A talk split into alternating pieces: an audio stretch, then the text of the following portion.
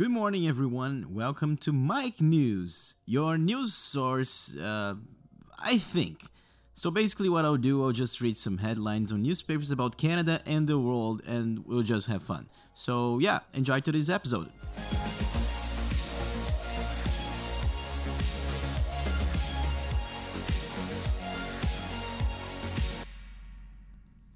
Alright, guys, so here's what we're going to do. I'm going to read headlines uh, based out of uh, the Toronto Sun and the Toronto Star because these are two very famous newspapers that we have here in Toronto and they will talk about the world and Canada overall. So I'm not going to go uh, about. Uh, I'm not going to go to news about uh, Brazil or anything. I'm just going to talk about Canada and Toronto and the world. I think this is interesting. Uh, it's it's some way to to kind of learn about the other cultures and see some things that you don't see because usually uh, when you are in Brazil, you're going to have two types of news that arrive uh, in, in, Brazil. So basically, really good news. So those things that are almost 100% of the times fake news. It's like, oh yeah, it's so easy to get a job in Canada. Just come and you like you make fifteen thousand dollars a second. Uh, so this is one type of news that arrive that you that you get in Brazil, and the other type is um, it's um, really bad news. So stuff that really like some shooting happens somewhere and then that happens. But overall like day-to-day news, you know, some stuff that we don't like or some good stuff sometimes uh, you don't get to see that because in brazil you're worried about brazil and that makes total sense i'm not even saying that uh, that that should be a part of uh, brazilians newspapers or news any type of news source. So the idea here is that i'll just go through some newspapers that i like. So i'm going to go through the toronto star and the toronto sun. And because they are they should be uh, from different political perspectives you know they are very similar. They think very similarly but uh, they they they would be two opposites. So one of them would be more to the right and one of them would be more to the left so i'll just use both of them and from both of them i will grab one news uh, article about Canada, one about the world, and the from the other one I'll get one about Canada and one about the world. So we're gonna have four things to talk about today. So the first one I want to talk about it's about a criminal lawyer in Toronto. Um, so well, actually, sh- so she's worked in New York. I'm not sure if she's actually Canadian. Let me see if I can find that. Uh, yeah, I'm not sure if she's actually Canadian but anyways, um, so it's a young girl. Uh, she, she's a she's a criminal lawyer, and she's ahead of the the pack in when it comes down to cannabis. And I I think it's really interesting to talk about this because Brazil is discussing like should we legalize or not weed and and right now in Toronto and in whole Canada like all around the country we have actually legalized weed, and I think that is interesting. Um, you know, you you can have all sorts of uh, opinions about should you or should you not. I think in a country like Canada, it kind of works really well. The fact that it's legalized. So um, yeah, so the headline is she's a brilliant young legal mind. And her mission is to expunge the cannabis convictions of half a million Canadians. So, uh, according to to her, do you, you ha- we have half a million uh, Canadians uh, uh, convicted because of uh, cannabis. So either they they are you know actual drug dealers, or you know sometimes sometimes they're not, but they ended up being convicted anyways. So so she says uh, there, there's a quote by her here. It's, she says, I think it's hilarious. I had this joke when I first started cannabis amnesty that marijuana, uh, marijuana was as significant as was as significant in my life as oregano, a herb that I thought about occasionally and I didn't really use.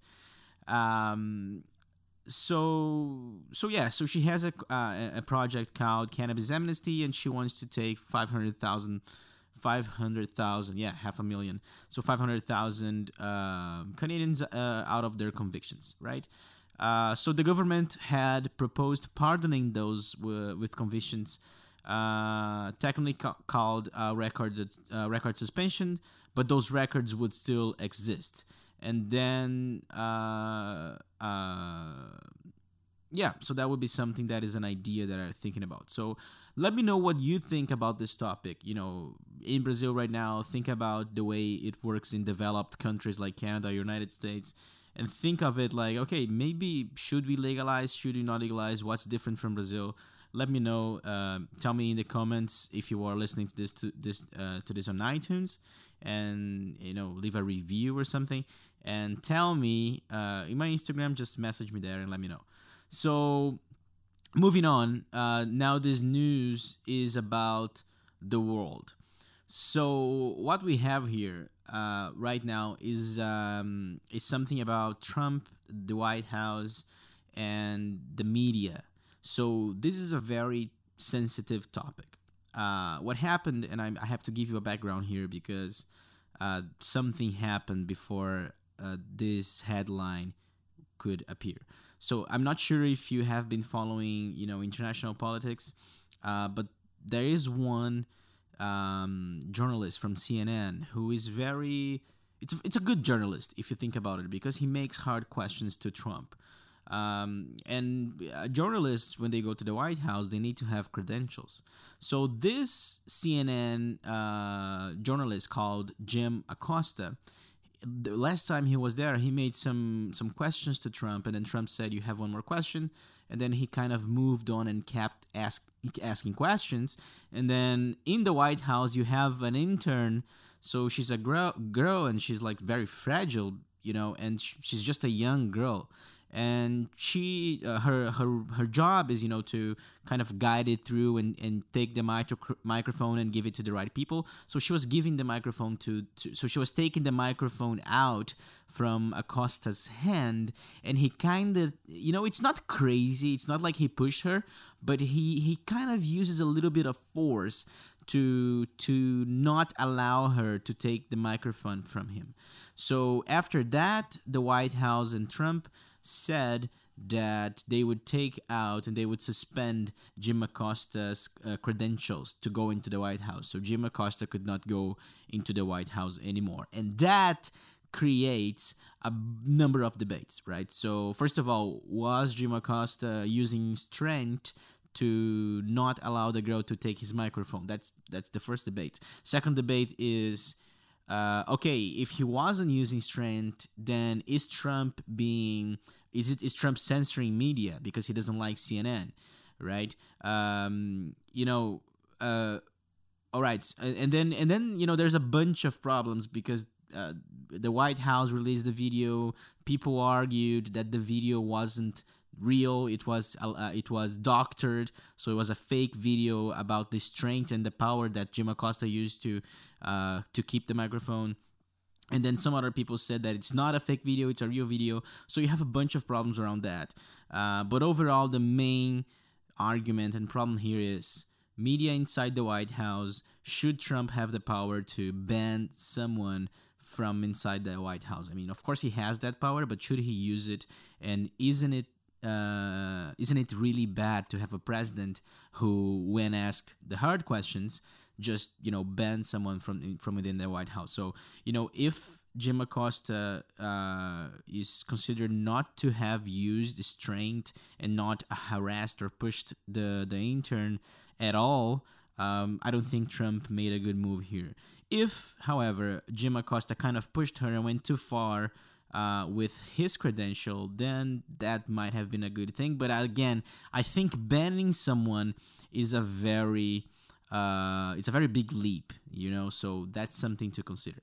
So this is what I've been talking about. This is just the background. Now the headline is Fox News will support CNN's lawsuit against Trump over suspension of Jim Acosta's press credentials. So what happened is CNN it's obviously going to sue uh, so put Donald Trump in court um, because of that, because of Jim Jim Acosta's press credentials. And what happened is you have in the United States you have Fox News, and Fox News is known to be a very big Trump supporter. However, now uh, Fox News allegedly will support CNN's lawsuit. So you have now the main source. Uh, for information that has always supported and even helped in Trump's campaign uh, in the United States in 2016, you have Fox News supporting CNN in a lawsuit. Uh, probably because they are a media company and they are definitely, you know, on the side of having media within and inside the White House, no matter what. So I think it makes sense. Uh, so Fox News president Jay Wallace issued a statement that said that his division will file an amicus brief. So that means they will help CNN in court uh, with the U.S. District Court that backs the lawsuit filed by CNN against President Donald Trump and other administration, administration officials over the decision to suspend Acosta's White House press pass after a conflict at a news conference last week. Um, so the suit filed Tuesday says the suspension of Acosta's credential violates the First Amendment's protection of free speech, and that's what I figured. That was I thought. So you have you have the United United States Constitution, and you have the First Amendment there, uh, which is basically about protecting free speech, allowing everyone to say anything at all times. Um, right? So you have that. United States probably the only country in the world where you can't say anything, where you have uh, a protection of free speech since their constitution that's probably like 300 years old, right? So that's the thing. That's the topic. Uh, is Trump right? Is Trump wrong? Should uh, you know? Do you think that Jim Acosta used strength and kind of pushed the girl away so that she would not grab his microphone? This is something you have to watch the video and see the actual footage to, to make a decision about. And then after that, after you see the video, you can think, well, Trump is, go- is going too far. And even if the person did use strength, do you think Trump still went too far? You know, think about that and let me know because I'm interested. And now let's go to uh, the Toronto Sun and let's see uh, something we can talk about here uh, using another type of newspaper. So Toronto Sun about Canada, and I, I, I think like I like this headline because uh, it tells something about Canada that all of you don't know happens. So, you know, in Brazil, we have uh, strikes. So, I'm not sure if you know the word strike. So, strike, the word strike is greve, right? So, in Brazil, we have strikes uh, on our uh, postal service all the time, right? Correios, they will go and strike all the damn time in Brazil. And that happens here in Canada as well, right? So we have Canada Post. Uh, it's the same idea. It's uh, a company that is, uh, you know, kind of uh, publicly funded, although it is way better than Correios, of course, but it's publicly funded. So you have all those problems because it's public administration.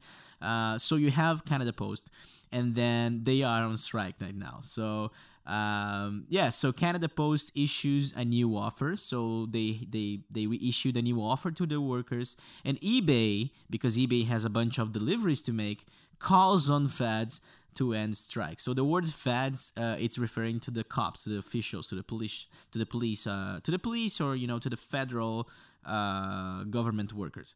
So, yeah, so Canada Post has issued what it calls a time limited contract offer to its employees in hopes of ending rotating strikes that have created a historic backlog of undelivered parcels. So, yeah, so here, you know, similar to Curitiba in Brazil, at some point maybe you don't receive your parcel that you ordered from Amazon because Canada Post is giving you a hard time uh, so because they are on strike for some reason, right? Uh, so let's see the proposal that Canada uh, Canada Post made. So the proposal, which the agency said was worth worth roughly 650 million dollars, also contains a new job security provisions, uh, including for rural and suburban careers carriers who have complained about precarious employment and a 10 million health and safety fund. So it's a it's kind of a good offer if you think about it um, but it, it, it's only possible if they can agree to it before the holiday shopping rush.